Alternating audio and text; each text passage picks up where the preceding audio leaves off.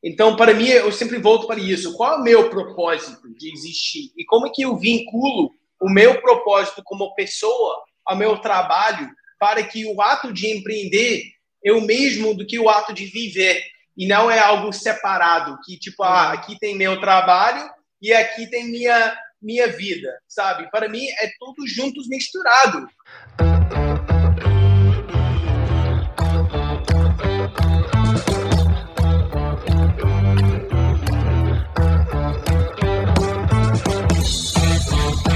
Bom dia, boa tarde, boa noite, mais um desNegocio aqui, começando com tudo, com tudo e mais um pouco. Eu não sei nem quanta coisa que eu preciso falar antes de começar esse episódio, porque tem bastante coisa nova. Começando por uma coisa nova muito interessante aqui, ao meu lado, simplesmente Fê Calói, Fê Calói. Oi, não, Assis, beleza? O papo a, não é com a Fê, é junto com a Fê. A Fê, mais do que convidada nossa, não lembro o episódio dela, Mati, depois você me ajuda, Matheus aqui no Bastidores, a lembrar, mas hoje a Fê tá fazendo um trabalho bem significativo, mais um piloto do desNegocio, que é um co-host flutuante. A gente pegar pessoas do nosso ecossistema que agora vão participar de alguns episódios, enquanto o nosso super Davi está simplesmente de sunguinha agora em algum lugar pelo... pelo planeta, na lua de mel maravilhosa dele, casou esse final de semana, Claudinha conseguiu, enfim, amarrar o Davi. Agora, oficialmente, estão felizes da vida, um casal maravilhoso. Então, Fê veio celebrar esse, esse momento comigo, é isso, Fê? Estou muito feliz de estar aqui, ainda mais para falar com um empreendedor raiz, que nem é o Adam. A gente já vai apresentá-lo, né, Aziz? Mas muito obrigado pela confiança. Davi, eu espero que você fique orgulhoso aí da minha participação. Fê, eu tô adorando a torcida organizada atrás de você. Eu tô ouvindo uma galera que deve estar quase arrombando a porta da Fê. Pra você que tá com fone bem qualificado e ouvindo, a criançada tá pirando, inclusive, com a Fê no desNegocio. Impressionante. Não sei, né? se é minha, não sei se é minha ou do Adam, não, hein? Os meus eu, mandei, ah. eu tranquei a porta. Criançada a todo vapor, Adam. Antes de conectar o Adam, vou falar de uma outra coisa muito importante e muito significativa, que é o que faz a diferença para a gente como plataforma, são os nossos apoiadores. Hoje a gente tem oficialmente a entrada de um novo parceiro, além das Isu e a Purificadores Europas, que já são parceiros da temporada toda com a gente. A Copas Tour, que tem a ver um pouquinho ou não, depois a gente vai falar com o Adam essa história, coincidências da vida, mas uma empresa mais que especial, que navega no ambiente de turismo corporativo, deixou de ser empresa faz tempo, hoje também é ecossistema, e a gente tem história em comum que no meio do episódio a gente vai falar, mas eu tô aqui para celebrar também com a Pastura, Edmar, e todo o time maravilhoso, é, obrigado por esse voto de confiança, vai ser muito bom a gente explorar esse repertório, né, de como empreender, como viajar, como se relacionar com diferentes culturas, entender isso como uma plataforma de vida, né? Adam, oficialmente, meu grande amigo, bem-vindo ao desNegocio. Muito obrigado, Aziz. É um prazer estar aqui com você e um prazer conhecer também a Fernanda. E estou muito animado para a gente, né, conversar, conectar aqui e desdobrar um pouco o nosso conhecimento aqui juntos. O sotaque do Adam não é só charme, não, tá? É, ele realmente é americano, só que um americano um pouco diferente, né? Um americano... Calma aí, eu tenho sotaque? Eu tenho sotaque? Que, que sotaque? Vocês nem reparei. Sotaque? Sotaque, ataque e contaque. Adam tem um sotaque sensacional, que é isso, é que nem eu conheci a, a Graciela Rosenthal, que é uma das, é uma, uma das pessoas da minha rede, que ela é argentina, mas ela mora no Brasil há muito tempo. E ela é facilitadora de constelação, ela é uma guruzinha incrível, a Gra. E ela tem um sotaque meio argentino, que ela fala tudo errado. Mas eu falei, cara, mas você mora tanto tempo no Brasil e continua com o sotaque? Ela, é, sotaque é branding, galera. Então imagina o Adam perder esse sotaque. Adam, se você não tivesse esse sotaque, eu não sei se, o que, que seria da sua história sem o seu sotaque. Mas enfim, vamos escutar um pouco do Adam. Adam é uma pessoa muito desNegocio, um cara, como a Fê falou, empreendedor raiz, né, Fê? Um cara que decidiu, não é visitar o Brasil, mas é criar raiz no Brasil e entender aonde que essa raiz ia gerar frutos. Ele escolheu, de fato, morar dentro de uma comunidade, de uma favela, de uma quebrada. A gente vai entender um pouquinho mais da diferença disso tudo, Adam. Mas antes de começar olhando para frente, ou onde a gente está, a gente gosta de valorizar da onde você vem. Então, da onde que nasce esse ser humano, esse embrião aí com muita fome de natureza e diversidade? Bom, é, eles dizem para mim que eu sou dos Estados Unidos.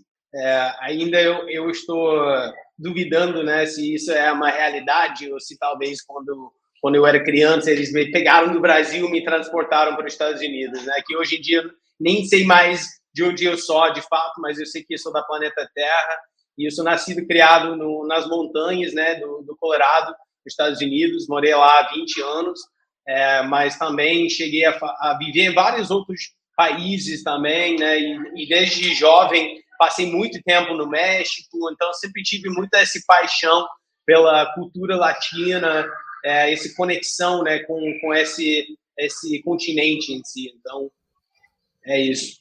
Ô Fê, você também já tem bastante experiência, você trabalha numa empresa multinacional, né? Você trabalhou na Google durante muito tempo, então o território americano também é um território comum aí de visitas e Vale do Silício e tal.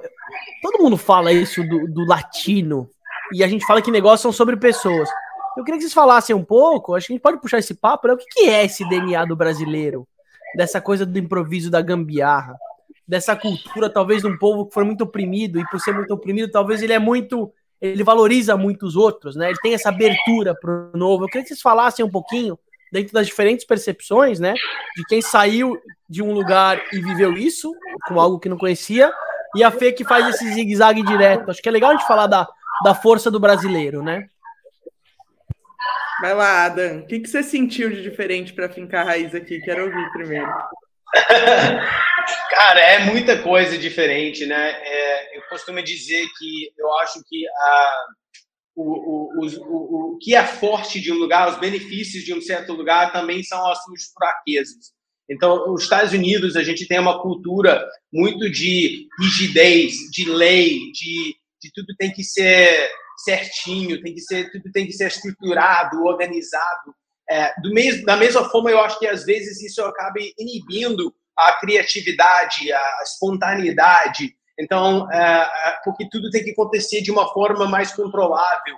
E aí no Brasil, ao contrário, é, você tem um país onde tem muita energia que, que pode é, nascer e, e direcionar de qualquer forma, que às vezes faça que as coisas não acontecem de uma forma muito organizada, estruturada, às vezes sai muito da lógica, entra muito na emoção, mas isso também contribui ao que é tão lindo da, do Brasil, que, é, é, que são essas cores todas, né? Essa diversidade de energia, desse, dessas explosões de, de coisas inesperadas. Então, eu acho que isso contribui diretamente ao espírito empreendedor do brasileiro, né? Que que é de resiliência, de é conseguir navegar a turbulência da vida, que às vezes o próprio americano, assim como, né, muitos países na, na Europa, tem muita dificuldade, às vezes, é, navegar isso. Então, acho que é, é por aí que eu vejo, ambos têm, têm é, formas de ser que são positivas. Eu acho que até quando você junta o, o, o jeito brasileiro e o jeito americano,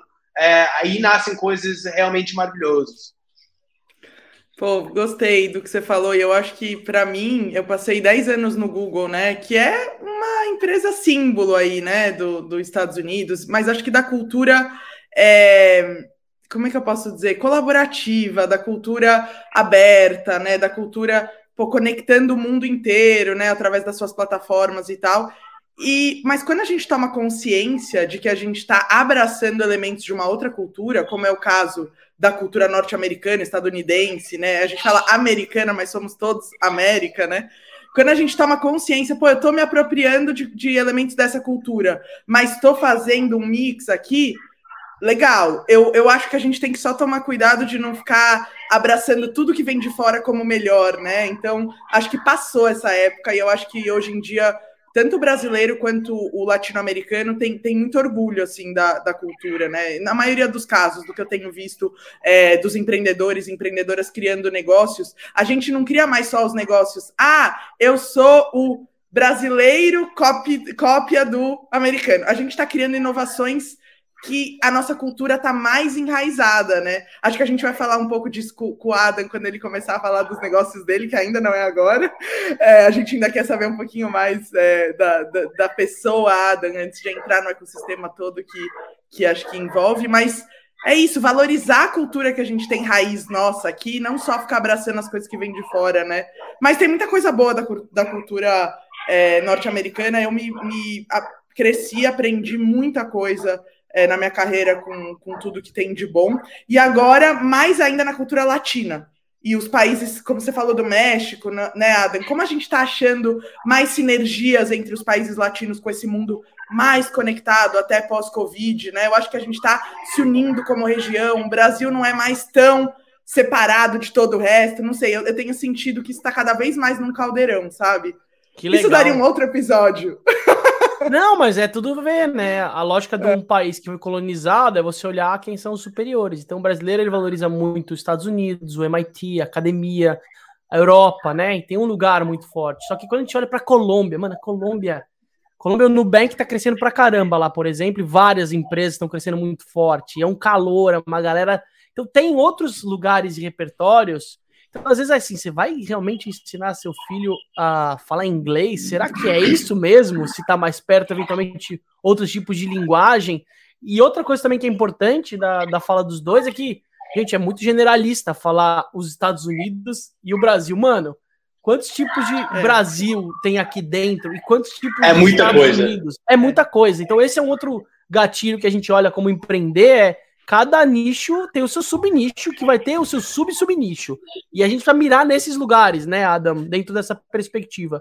Outra coisa também que eu acho que vale a pena é, trazer é que a gente está no caos, como o Brasil. E o caos fomenta inovação. Eu falo, galera que vai querer estudar inovação na Dinamarca, eu tenho até pena. Porque, mano, o que, que você tem para fazer na Dinamarca se tudo funciona, tudo resolve? Galera, com todo amor e carinho. Inovação, ela nasce no caos, óbvio. Estruturas americanas para rolar, para fazer isso acontecer, para performar melhor e tal, elas podem até... Visão executiva. Tem um time executivo americano. Agora, quer ter um time empreendedor raiz? É. Hum, eu eu, eu acho que tem a, eu acho que tem uma crença muito forte é, que fácil é melhor. Então, é, e, e tipo, para mim, eu sempre fui uma pessoa que quando... Tiver, quando eu tivesse duas opções, o caminho difícil e o caminho fácil, eu sempre escolhi o caminho difícil. Mas é porque eu entendo que a partir do outro lado, da dificuldade, é onde você encontra a riqueza, onde você encontra a, a evolução, a inovação em si, né? E é, é engraçado porque eu me encontro o tempo inteiro, é, ao contrário de defender, mas tipo meio explicando, porque as pessoas vêm para mim e falam assim: Adam, como é que é possível que você deixou para trás o melhor país do mundo para morar aqui nesse lugar que é um inferno, sabe? Tipo, direto. Pô, tudo é melhor nos Estados Unidos, ganha mais dinheiro, tudo é mais fácil, não tem pobreza. E eu fiquei chocado que, com esse preconceito assim, que a galera tinha aqui dos Estados Unidos, porque a realidade que eu conhecia era totalmente o contrário. Então, eu fico precisando conscientizar o brasileiro o tempo inteiro. Cara, tudo que você tem aqui de dificuldade, de desafio, nós temos lá também, e em certos lugares, em certas formas, pior ainda. Então, não é tudo que aparece. Difícil, né? É delicado isso, porque é a visão do vizinho, né? O vizinho é sempre melhor. E tem uma lógica que, dentro de uma perspectiva até do ambiente que você está, faz sentido, né? Se sucesso é sinônimo de riqueza, talvez lá as pessoas são mais ricas, né? Que é um pouco da imagem que fica, né? E também é legítimo, né, Adam? Porque assim, você chega no Brasil com uma linguagem tipo straight to the point, o, o americano fala muito, né? Make it simple, né? Faça simples. Cara, Fê, mas como que resolve o problema do climate change, problemas de impacto de, sei lá, de, de lixo, de resíduo? Como que a gente resolve de uma forma simples isso? As coisas são complexas. Tem uma outra frase de um brasileiro que fala... Problemas complexos não se resolvem com soluções simples. É impossível, as coisas são muito mais complexas nessa camada. Então, quando você chega, talvez, com esse repertório que você não cabia, talvez, na caixinha da cultura americana, Adam, e a sua, a sua intuição te jogou no Brasil de alguma forma, eu queria que, falar, que você falasse um pouquinho que é... Primeira coisa da linguagem é muito importante, né? Porque você chegou, meu, sem saber o que você ia fazer aqui, sem saber falar o idioma. Então, como que você se virou sem saber falar o idioma? E você chegou num lugar realmente meio caótico, que é dentro de uma favela. Eu queria que você falasse desse combo. Como ele foi como um primeiro passo. E jovem também, né? Porque o jovem também não tem muito o que a perder, né, Fê? A gente falou isso. Você não tinha uma família é. lá que você precisava mandar dinheiro. Você, não, você achei não muito uma... legal ele falar que sempre escolhi o caminho mais difícil, né? Qual, qual Adorei. Que, qual... Você gosta do, do risco por desde sempre? Isso vem da sua família? Como é que foi? Conta um pouquinho mais aí da, dessa Boa. Chegada.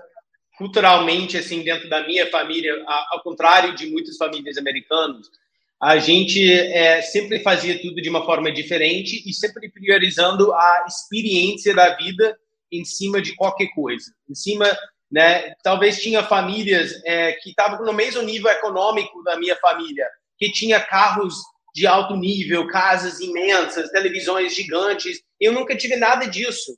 Mas a gente sempre é, viajava para os lugares, ia fazer camping, ia atravessar o país juntos, como família. Então, a gente sempre desafiava o, o status quo, né? De como que é a forma normal de fazer as coisas. É, então, quando eu estava terminando a faculdade em, em negócios e empreendedorismo, é, eu estava confrontando essa realidade, né? Porque a, a sistema ela já vai moldando você para você entrar no, no canal que ela quer que você anda, que é, é entrar no mundo corporativo americano, né, trabalhe vinte, trinta anos aumentando o seu cargo, né, aos poucos, aumentando o seu salário para eventualmente alcançar o sonho americano de comprar um carro e uma casa financiada com, gram, com grama verdinho e pronto, fazer sua família e, e, e bem, repete o processo novamente. E, e, é, e esse ciclo, né, ela satisfaz uma, uma estrutura socioeconômica que é muito bom para certas pessoas. Mas eu, eu não queria fazer isso, porque, de novo, a minha cultura é, quando todo mundo está fazendo uma coisa, faça o contrário.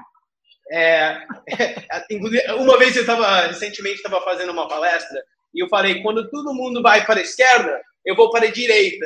E aí todo mundo, não, não, não vai para a direita. Ficou todo mundo... Não, então, tudo bem. Quando, quando todo mundo vai para a direita, eu vou para a esquerda, melhorou?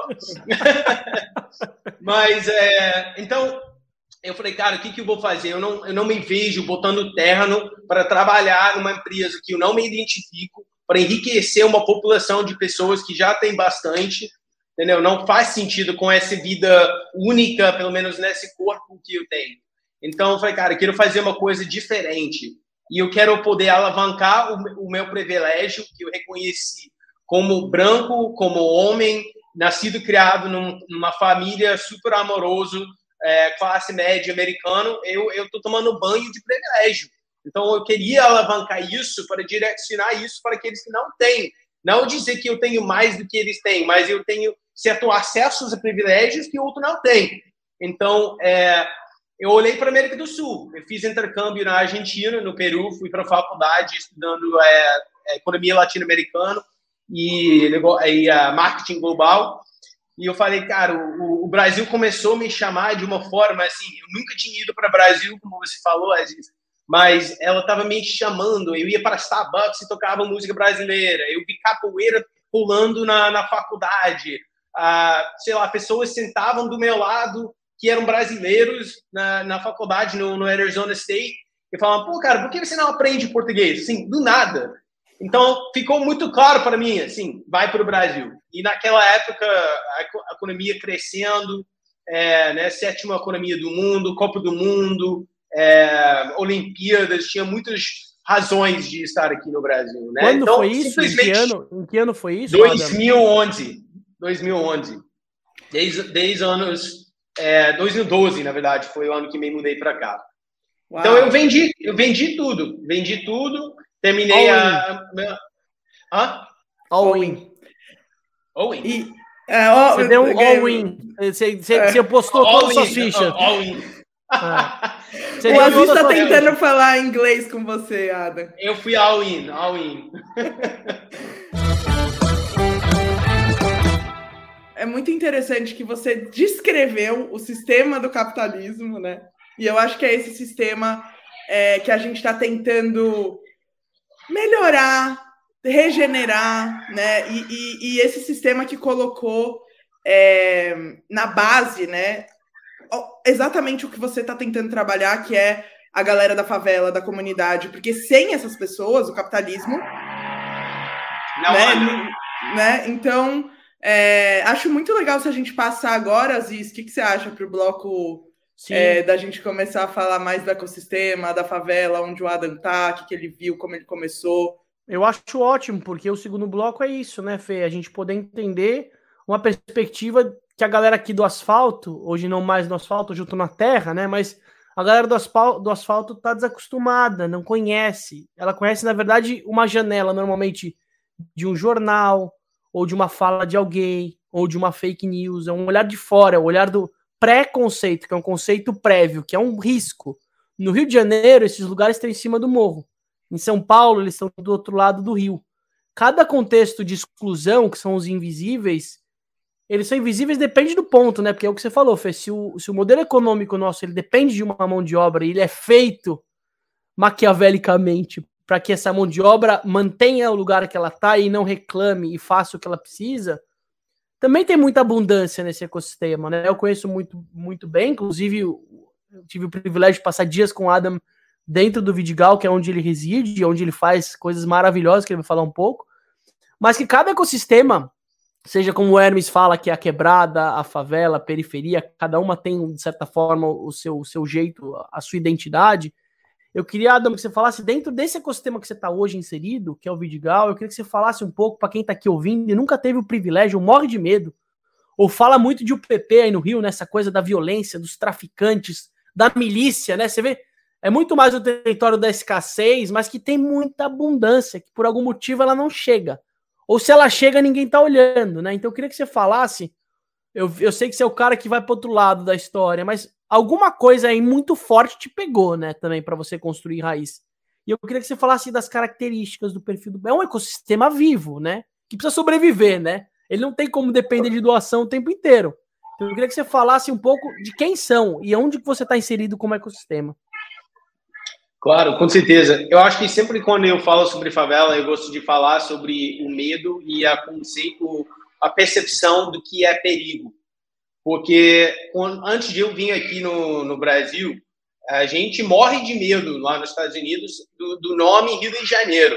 Só o nome Rio de Janeiro já, já, já taca terror na galera, sabe? Tipo, é, poxa, se é, se é Rio de Janeiro, então é um país, é a cidade mais perigosa do mundo, se vai lá, tipo, alta chance de morrer. A gente tem essa imagem do Rio de Janeiro, né?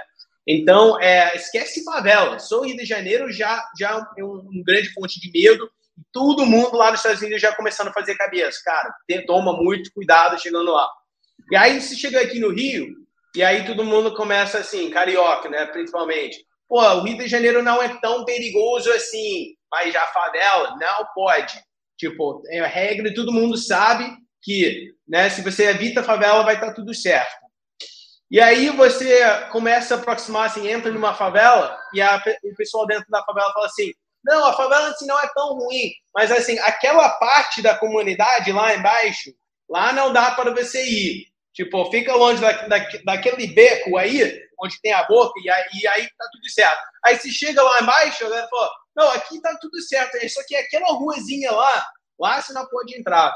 Então, assim, é, eu entendi nesse processo que é, proximidade é diretamente ligado à percepção do perigo. O mais próximo de que você é ao, ao perigo, o mais que você, o menos que você sente que aquilo é um perigo. Até é uma ferramenta de sobrevivência, porque não dá para você viver com medo do seu vizinho todo dia, sabe? É, então, eu acho que quando eu entendi isso, é, o meu medo de entrar na favela foi embora. Isso não significa que o cuidado vai embora, né? Ou a sensibilidade cultural ou, ou regional de onde você está, né, de, é, vai embora. Mas que você não tem que estar tá andando, né, é, ansioso que algo ruim vai acontecer. Então, como eu falei, todo mundo falando, não vai para a favela, então para mim... Claro, tem que entrar na favela. Eu estava morando na Santa Teresa, aí eu resolvi subir no Morro das Prazeres e é, nenhum brasileiro queria me acompanhar. Todo mundo falou, cara, eu não vou lá, e você tá maluco. Eu falei, então tá bom, eu vou lá sozinho. Então eu subi o morro e o que eu descobri foi totalmente o contrário do que todo mundo me falava. É, eu vi a, a polícia ali olhando para mim com um cara bravo, então eu tipo, entendi que a aquele galera não era meu amigo, é, entrava no beco, eu vi os bandidos ali, galera amado, mas assim, também tava nem, nem ligando para mim, tava tipo nem aí que tava aí. E a galera jogando futebol, o, o, o Juventude, que tava super animado de me ver ali. Então, instantaneamente me trouxe para seu mundo e eu tava jogando futebol com eles. Logo depois, eu tava na casa da tia, comendo uma feijoada. E três horas depois, de repente, tô na baile funk, olhando para aquele visual do Rio de Janeiro tudo. Eu falei, gente, aqui tem, aqui tem um espírito diferente. E eu percebi que, morando em Santa Teresa, né, entre mansões, que os vizinhos em si nem se conversavam, que eles não se ajudavam. Mas entrando na favela, todo mundo queria me ajudar, queria me dar coisas, não queria cobrar nada, não queria saber de dinheiro. Então, onde tem abundância de fato? O lugar onde todo mundo te oferece tudo que ela tem, embora que seja pouco, onde a galera quer manter tudo para si mesmo. Para mim, a abundância não é somente o que, que você tem, né? Mas é a forma que você vive. Então, eu vi que a favela é muito rico de abundância, e isso começou uma jornada de mais que sete anos, onde eu cheguei a conhecer mais que cento e vinte favelas do Rio de Janeiro, favelas em São Paulo, Minas Gerais, é, Santa Catarina. E eu embarquei nessa jornada de entender, de fato, né, esse espírito de favela, e que, eventualmente, me levou a morar dentro do Vidigal, porque eu entendi que, para eu conseguir criar uma organização que, de fato, dialoga e trabalha com a realidade da favela, eu não podia fazer isso de lado de fora. Que eu precisava estar dentro, andando ao lado das pessoas para compreender a realidade deles a partir do, do, da sua perspectiva. E a partir de uma escuta ativa. E quando você chega como um gringo, com, com uma abordagem neutra, e você não fala muito bem, você tem que escutar. É tipo, você é obrigado a escutar. Então, eu desenvolvi muito bem essa ferramenta da escuta ativa, e a partir desse aprendizado, é, eu, eu comecei e continuo descobrindo o que, que é a favela e como que eu posso acrescentar dentro desse contexto. Essa escuta ativa é... para mim, parece ser um, um, uma característica de alguém que está mais preocupado em ser do que em ter, né? Porque se você quisesse ter coisas e a vida material, o sucesso material, talvez fosse melhor você ficar lá nos Estados Unidos, você ia conseguir as coisas mais rápido, né? E você chegou no Brasil já com essa mentalidade, que eu sei que você tem é, uma espiritualidade desenvolvida, né? Tem conexão com mais coisas do que só o que a gente está vendo, né? E pegando. É, ou você descobriu isso aqui no Brasil? Como é que, como é que é isso na sua vida? E como é que você trouxe para dentro da favela esse sentir e não só o que, tá, o que você está vendo, o material? É, eu diria que é, são os dois. Com certeza eu cheguei já, é, de uma certa forma, com esse olhar empático. Eu acho que viajar é, é algo que traz isso para a gente, quando a gente, né, chega a... Por, por ter vivido na Argentina, vivido no Peru, viajado para vários outros países, é, eu, eu acho que eu já tinha entendido, né, que para a gente conseguir é, trabalhar juntos com o outro, a gente tem que chegar a partir de uma, de uma perspectiva empático, curioso e sem julgamento. É... E, mas, do, da mesma forma, é, muito do que eu aprendi e desenvolvi foi a própria favela que me ensinou. É, então, eu digo isso direto, que a favela me ensinou mil vezes mais do que eu pod- poderia ensinar para ela. Porque você veja pessoas vivendo em extremo nível de dificuldade, né, é, vivendo um jogo empreendedora, que é a vida dela, que é poucos recursos, muitos desafios e curtos prazos para resolvê-las. E, ninguém, e sem ninguém te dizer como fazer isso. Isso é a vida na favela. Então, você vê um, os empreendedores natos, né? E você vê a, a solidariedade como um princípio. Né? Você, você vê o quanto o, o favelado é capaz de botar um sorriso na cara, estar juntos com família, abraçando, enquanto eles têm todos os motivos do mundo de estar deprimido, passando mal, sabe, vivendo em violência interna. Mas de, de, de uma magia, elas conseguem transbordar uma energia positiva.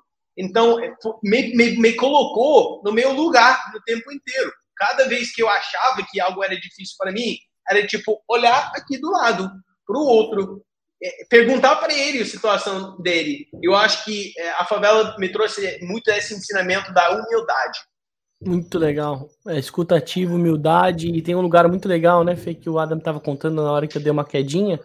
Foi bom até para eu refletir esse lugar da etnografia, né, que é a, a capacidade da gente ler os códigos, os comportamentos dos nossos clientes, dos nossos parceiros, das nossas famílias, a partir dos hábitos, né, que esse olhar do eu observador, né, que você entra naquele contexto e você às vezes abre uma geladeira, você descobre muita coisa daquele sistema. A comidinha que está escondida embaixo, se tem salada, se está meio estragada ou não, o congelador, o que, que se guarda, o que, que se estoca, a água ficar fora ou ficar dentro. Tem várias leituras que o Michel Coforado, que é um grande amigo, inclusive a gente tem um episódio incrível, que é um dos, hoje, antropólogos de consumo mais incríveis que eu conheço, é, que traz muito isso e trouxe muito esse D N A para mim, mas que tem muito a ver com, assim, quando a gente faz negócio, Adam, é isso que você falou, a gente precisa buscar ir para campo e testar e conhecer as diferenças para poder construir algo que seja original, né? Desnegocio sobre isso, né? Chegar de cara, montar um business plan, sentar com a comunidade americana e falar, galera, vou montar uma, uma empresa de ecossistemas de startups. Não, eu vou viver e o fluxo da vida é como o rio, né? Ele vai levando. A gente até pode tentar segurar às vezes, mas vai ter cachoeira, vai ter calmaria, mas ele leva. Então esse olhar, do olhar empático, né? Que você tá falando dessa humildade, de se colocar como igual, e é impressionante, né? Porque até o próprio conceito da felicidade, né, Fê? O Adam fala que é a, a felicidade interna, né, ou as dores internas. É uma galera que sofre muita coisa no dia a dia, né? Preconceito, todos os desafios monetários, todos os desafios hoje que a gente está vivendo de um país polarizado. Hoje, sei lá, eu vi uma informação recente que, sei lá, cada dez pessoas que votam no Lula, por exemplo, uma delas tem medo de falar isso, medo de morte, entendeu? Medo de ser... E não é uma questão de... Só uma? Nossa. É, que fala, né? Num, num processo... É, com Sim. certeza, talvez de morte deve ser... Mas, enfim. Mas é meio assim, a gente tá num lugar meio complexo. E ele é dramático, né? Tem a lógica dos dois lugares, né, Adam? Tem que acolher o caos, a dor, e a abundância, e o amor e a alegria. Porque ela, elas operam juntas. Eu queria que você falasse um pouco como que é essa tensão o tempo todo, né? Eu tive aí... A montanha-russa, né? A montanha-russa, porque... Tem esse futebol, tem o churrasco, que hoje é exceção, a proteína não tem mais espaço, a galera não tem mais a grana de... Então, as punks subindo as escadas, a galera acordando cedo para pegar as plantas não comestíveis, a fé, a espiritualidade, tudo dançando, uma dança intensa, né? Eu queria que você falasse como que opera esses dois lugares juntos aí dentro. Com certeza, é muita coisa, né? Muita coisa juntos, e eu, eu acredito que, é, eventualmente, você aprende... É, a, a, a quais comunidades dentro da comunidade você pertence e onde você tem que jogar a sua atenção para que você se alimenta da energia no qual você se quer se alimentar. Então, eu acho que, o, eventualmente, a galera aprende de coexistir com o caos, né? E eu acho que isso é um aprendizado que todos nós podemos levar para as nossas vidas, né? É porque só porque existe uma estimulação externa caótica, não significa que a gente tem que entrar dentro daquele caos. Então, tipo, no, no meu dia a dia, eu posso, eu posso é, usar meu tempo para ficar assistindo notícias sobre a guerra na Ucrânia e ficando bolado sobre isso e, assim, entrar em guerra internamente dentro de mim e, e, e se tornar totalmente um, um, inútil no meu dia a dia. Ou eu posso olhar para o outro lugar onde está em paz e harmonia e bem alimentado aquilo. Então, uma coisa é ter consciência daquilo que existe, que acontece, e outra coisa é se alimentar daquilo. E eu acho que quem é de comunidade, que é trabalhador, que quer atingir uma vida de, de qualidade, que, né, que acredita que, que existe um futuro mais promissor do que ela está vivendo, ela aprende. E, tipo, olha, pode, pode, eu posso sair da minha porta e pode ter um cara de, com um fuzil na minha cara, mas eu não tenho que me alimentar dessa escuridão, porque eu, eu sou outra coisa. Então, é, é, eu acho que é, é muito isso, é, é saber é, enfrentar a escuridão, olhar para aquilo, reconhecer a presença, mas, ao mesmo tempo, não permitir que isso faça parte de você. Legal, legal. Até uma outra vantagem, de certa forma, que você tem, no caso, eu, Fê, também temos, que é a proximidade, a correlação com a natureza, como o meio ambiente, como floresta, né, no caso onde você está. E isso é um ativo que talvez na Faria Lima, na Avenida Paulista, nesses lugares é extremamente árido, né? E a natureza tem essa magia, né, Fê? Você sabe, a gente às vezes, só de sair de uma reunião e olhar para um horizonte, antes de começar o episódio eu fui dar uma volta na praia, tá meio friozinho, então tava só eu ali. Tem uma relação da gente se sentir parte do que a gente já é parte como essência, mas às vezes a gente se vê desconectado, que isso te ajuda, e ajuda aí também, né, Adam? Você tá num lugar, nesse contexto, super privilegiado, e eu queria que você falasse um pouco de como as pessoas se conectam e se, e se, se conectam também. Eu queria que você falasse qual o nível de consciência da galera que tem, que tá morando aí, de aproveitar esse espaço do que a natureza dá e que dá de graça, né, porque não custa, e como que ela tá entendendo que se ela não der as mãos para esse lugar, isso pode gerar um problema a curto, médio e longo prazo. É, com certeza. Eu acho que você tem um pouco de, de, de tudo isso. É, eu acredito que tem, um, especialmente aqui no Vidigal, né, que é uma favela de morro é, que faz fronteira com a Floresta da Tijuca. Então, toda em volta dela existe uma abundância de natureza, de floresta é incrível. Né? Você tem o Morro dos Irmãos, que é um ponto energético extremamente forte. E você tem a praia do Vidigal, a praia do Levon, na sua frente. Então, é completamente já cercado por natureza. É, então, existe uma geração mais antiga que eu acho que é, desenvolveu dentro de uma favela que era mais natural ainda, onde a, originalmente na Vidigal, quanto a Rocinha, né, por isso tem esse nome, eram roças. É, a galera plantava aipim, ela morava no meio da floresta, não era um centro urbano como é hoje em dia. Então, eu acho que os velhos têm, é, a gente já conversou muito sobre isso também, em relação do, do orgânico solidário, né, mas essa ancestralidade da conexão Com, com a fazenda, com o alimento, com a natureza, mas que ao longo do tempo foi perdendo isso, de uma certa forma, né? Através da urbanização e a, a falta de incentivo, né? de, de procurar essa conexão pela pressão de sobrevivência, de não, você tem que estar trabalhando, você tem que estar ganhando dinheiro, você tem que pagar as contas. E aí, aos poucos, você para de olhar para aquilo que está em volta de você, que já é maravilhoso, porque sua atenção está sendo esforçada a ser jogada numa direção. Então, do, do mesmo sentido, você tem uma, uma geração de jovens na favela também, que, que né, não somente na favela, mas em todo lugar, que estão sendo tomados completamente pelo mundo virtual. Então, também estão esquecendo, né, de, desse, dessa conexão com a natureza. E existem muitas favelas, especialmente no Rio de Janeiro, que têm esse privilégio de ser cercado por florestas, de ter áreas de natureza integradas dentro dela, mas eu acho que é uma, é uma coisa assim, que tem, tem poucos que têm essa conexão, aqueles que têm, têm muito, reconhecem isso, agradecem muito de morar aqui no Vidigal, vem pessoas que vêm de favelas do outro lado da cidade para morar nessa favela, porque eles se vejam nessa favela como privilegiados nesse sentido, mas eu acredito que é algo, olhando para frente, que é essencial É, ser trabalhado mais ainda, é se despertar, é, não somente dentro da favela, mas em todo lugar, da conexão com a natureza. Ô Fê, vê se bate com o ecossistema que você tinha, que você está construindo aí na Latitude também, na, no Google, que é, talvez ecossistema é sobre a natureza, o espaço, né? É sobre a intenção e sobre as pessoas, tem uma equação aí, né? Que ela não é exata, então bora você que está querendo transformar seu negócio em um ecossistema, ou você quer plugar em um ecossistema, é legal avaliar alguns vetores não óbvios, né? Alguns pontos não óbvios para que isso se perpetue, se fortaleça, se regenere, né? O Adam falou de uma coisa legal, é muito mais fácil, aí trazendo a, a, a contracultura do americano, né? Você trazer comida fresca para o americano é muito mais difícil em, em periferia, nos, no, na, na, no, dentro de um contexto de escassez, porque eles já estão muito acostumados com o produto ultraprocessado, então a criançada como memória afetiva é mais distante, é mais difícil nos guetos, né, no, no...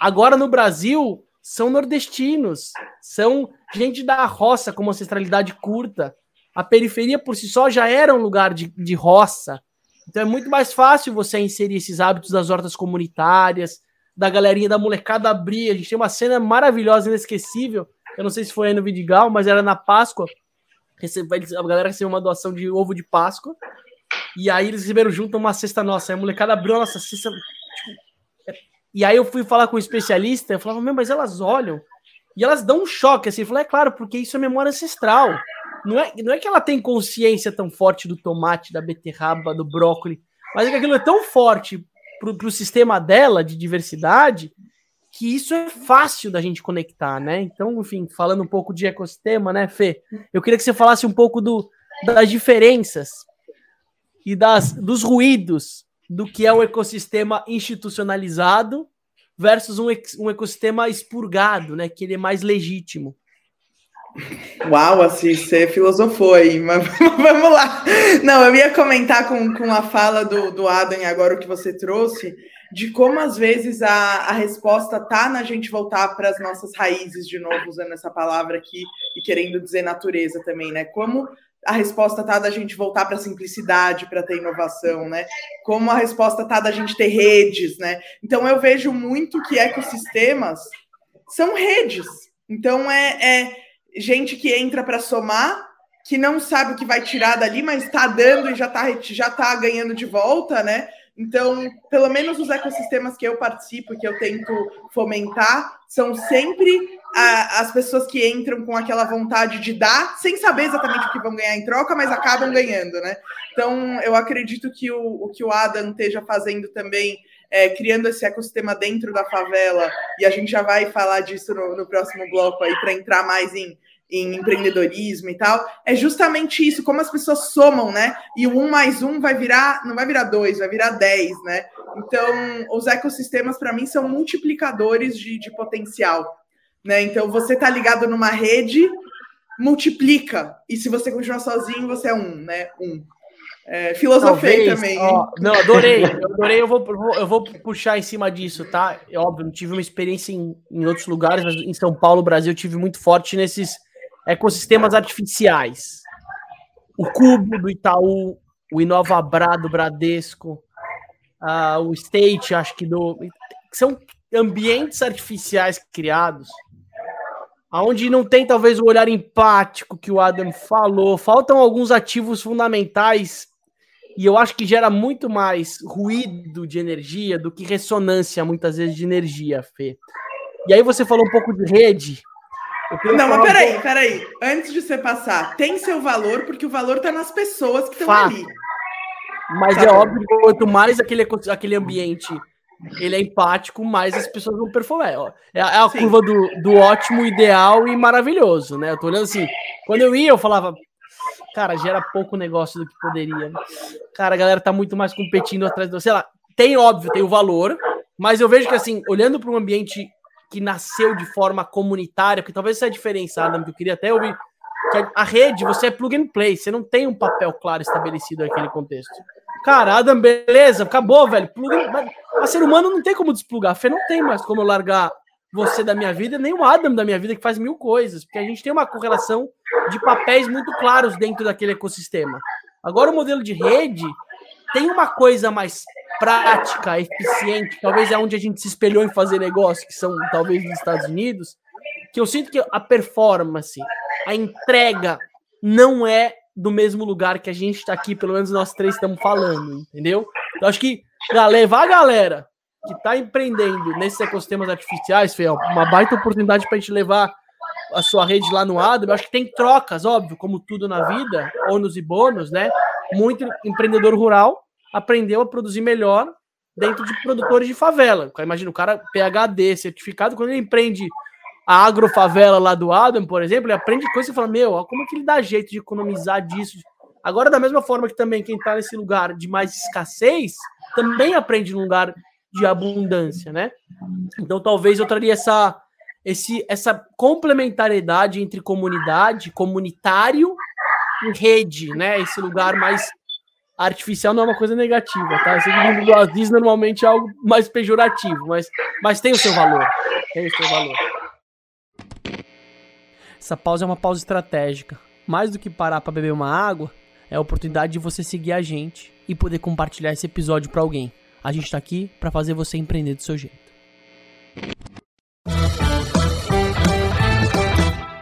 Adam, falaram pra gente que você é um cara que dorme muito fácil. Você é meio que, que nem morcego.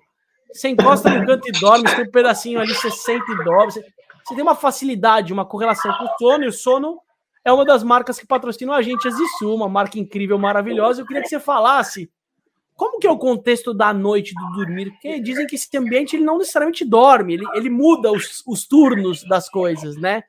Queria que você falasse um pouquinho como que é o dormir para você. É, bom, é, eu acho que quando você aprende a dormir na favela, você consegue aprender a dormir em qualquer lugar do mundo, né? Mas é, eu, eu sou abençoado que é, eu já, já tive esse talento desde, desde cedo, né? Que, independente, eu acho que isso muito tem que ver com, com essa questão que eu falei, do caos exterior e aquilo que você vai semear internamente. Então, tipo, ah, meu vizinho tá estourando a caixa de som dele de baile funk. Do outro lado, o sertanejo, o cara tá cantando, né, já tomou, já tomou vinte Brahma e já tá contando, cantando a sertanejo no meu ouvido. Mas, tipo assim, é, eu, eu quero me alimentar disso, quero prestar atenção a isso ou quero descansar, né? Mas eu acho que, assim, a relação de sono para empreendedor, em geral, né, é um, é um desafio muitas vezes, né? E, porque a gente tem muita coisa para resolver, né? Tem muito trabalho e dá para ficar infinitamente trabalhando. É, em pouco tempo descansando, né? E eu, eu acho que nos, nos principais, assim, dez anos da, da minha vida empreendendo, eu dormi muito pouco. É, sempre em prol da, de, de vamos fazer acontecer, não dá para deixar o sonho morrer, né? O sonho de, né, de acordado.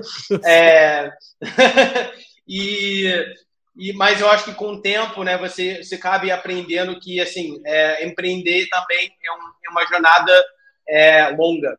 E, e para você conseguir sustentar isso ao longo da sua vida, você tem que trazer é, hábitos e cuidados, né, de descanso e de reabastecimento de, de energia para você conseguir uh, aguentar tudo isso. Então, hoje em dia, eu, eu tenho muito mais facilidade. Tipo, chegou a hora que eu estou cansado, eu falei, cara, resolvi tudo que eu precisava? Não. Mas eu vou conseguir resolver isso agora? Não. E, tipo, então... vamos ver o que vai acontecer, sabe? Tem coisa que não controla, amanhã, outro dia, e vamos que vamos, entendeu? Então, é muita aceitação da, da realidade. Eu acho que a favela é isso também. Ô, Adam, legal você falar isso, porque na vida do empreendedor, né, cheio de altos e baixos, aí montanha-russa, um monte de preocupação que você não vai resolver automaticamente, né? É importante saber também se recarregar. E eu acho que a gente pode até começar a passar para o próximo bloco, que a gente queria falar sobre a sua capacidade de criação, de materialização, tudo que você está é, empreendendo aí, né? Depois que você... Quero saber como é que foi aí o, o, o começo, a semente, assim, da, da, da Favela Incorporated, ou de como você quiser contar, assim, a sua é, linha do tempo aí de empreender, estando no Brasil, estando no Rio, decidindo estar na favela. Como é que isso começou? E, e, e conta pra gente do seu papel empreendedor aí, pra gente falar de, de business agora. Boa. Bom, eu vou falar de business, mas ainda vai ser um papo bem alternativo, tá? Porque não tem como, como ter, ser diferente. Mas eu acho que quando a gente fala de empreendedorismo, de fato, né, não somente a, aquela pessoa que está motivado para ganhar um monte de dinheiro só, né? Que e pode, esse é um motivo válido, mas se isso é um motivo único, provavelmente, eventualmente, você, você vai parar de trabalhar. Então, quando eu penso no empreendedorismo, eu penso em propósito. Você tem que ter um alinhamento muito forte com o propósito daquilo que você está fazendo. Se você não se sente uma paixão, né, que, é, que é, não para, sabe, que, que, que, que, que estimula uma dedicação infinita, é, ser empreendedor, eventualmente você vai desistir. Então, para mim, eu sempre volto para isso. Qual é o meu propósito de existir? E como é que eu vinculo o meu propósito como pessoa ao meu trabalho para que o ato de empreender é o mesmo do que o ato de viver? E não é algo separado, que tipo, ah, aqui tem meu trabalho e aqui tem minha... minha vida, sabe? Para mim, é tudo juntos misturado. Eu tenho prazer naquilo que eu faço, porque eu estou vivendo o meu propósito. É, e, e tudo isso é, sugeriu é, muito a partir do, do, do, do próprio vivente na favela, mas, é, é, de fato, aconteceu a partir das aldeias indígenas. Há seis anos atrás, quando eu estava... entendendo, né, que, que se meu propósito realmente era tudo isso. Porque você fica questionando o tempo todo, né? Quando os grandes desafios vêm, você fala, cara, será que é isso mesmo? Será que, será que não deveria estar fazendo uma coisa mais fácil? Sempre vai vir esses questionamentos, né? Ou será que sou capaz? Mas é, sete anos atrás eu tive uma oportunidade muito única de, de ir para as aldeias indígenas lá no Acre. E desde então eu já fui mais que sete vezes e, e se tornou meu segundo paixão, que são as favelas e as aldeias indígenas, né? São, são os, os lugares onde eu me, me mais identifico no, no Brasil. Mas foi lá onde eu descobri que, que meu propósito, de fato, era de, de desenvolver esses pontes entre mundos desconhe, desconhecidos, desconectados, né? Seja dentro de uma aldeia indígena ou dentro de uma favela. E, e que eu precisava servir como esse canal de conexão é, para, para, para que é, comunidades que não se dialogam podiam se dialogar de uma forma mutuamente benéfica, né? Então, é, eu entendo hoje em dia que isso é meu propósito aqui na Terra, é construir negócios que preenchem vácuos de comunicação, de conexão humana, de uma forma mutuamente benéfica. Então, é, pelo fato que eu comecei trabalhando na favela, aprofundei muito nessa conexão, entendendo muito do que eu gosto também, eu, eu criei meu primeiro negócio, é, que, na verdade, o meu primeiro negócio foi uma posada na Santa Teresa, é, se chama Rio Palácio. É, e isso mais, mais, foi mais por causa do que sugeriu. Tipo, eu estava lá, precisava morar num lugar, não queria pagar aluguel, me mudei para cá cheio de dívida na faculdade. Então, eu consegui achar uma casa de uma pessoa que não estava sendo utilizado e, e desenvolver uma, uma posada que podia abraçar pessoas do mundo inteiro e conectar elas para o Rio de Janeiro de uma forma diferente. Então, eu criei essa posada, mas a partir dessa experiência, eu, eu comecei a me mergulhar no mercado de turismo do Brasil. Que, né, no Rio de Janeiro, a gente fala a cidade mais visitada da América do Sul, embora que é uma cidade pouco visitada, se a gente compara com, com números globais, né? A gente, dois milhões e meio, mais ou menos, por ano de pessoas, a metade das pessoas que, vi, que visitam o, o Torre Eiffel, muito pouca gente, mas é, é uma, uma fonte de visibilidade e de renda muito grande no Rio de Janeiro. Então, eu falei, se meu propósito é conectar mundos desconectados, então, que tal eu conecto turismo com favela de uma forma mutuamente benéfica, que desperta a consciência e desconstrói o preconceito. Então, foi a partir disso que, que eu entrei no negócio da Favela Experience, que é uma empresa de turismo de impacto social, e a gente desenvolveu uma rede de casas de moradores na Rocinha, ensinando, ensinando hospitalidade para as famílias e estruturando as casas deles na, nas plataformas digitais, criando campanhas de crowdfunding, para direcionar o turista a, a, a morar dentro da favela e gerar uma renda para as famílias locais. E a partir dessas experiências de, de convivência, a gente acabou abrindo vários hostels de impacto social que sustentavam O N Gs locais e, eventualmente, criando nossa agência de experiências imersivas, é, voltada principalmente hoje em dia para o B dois B, é, para desenvolver tanto para empresas, como pessoas, como universidades, experiências que entrega um conhecimento diferenciado, mas é sempre de uma mentalidade de dentro para fora. Então, a favela sendo a arquitetura, o arquitetor, não sei, é, de, desse, desse experiência, como é que a favela quer mostrar a sua comunidade? Como é que a favela quer comunicar aquilo que ela tem? E como é que a gente garante que essa troca econômica é justa? Que a gente está valorizando mão de obra local? A gente está contribuindo ao desenvolvimento a essa mão de obra local. Então, foi a partir da Favela Experience que tudo começou. E, e de fato, eu, é, eu entendi o, o que, que era o meu propósito no empreendimento.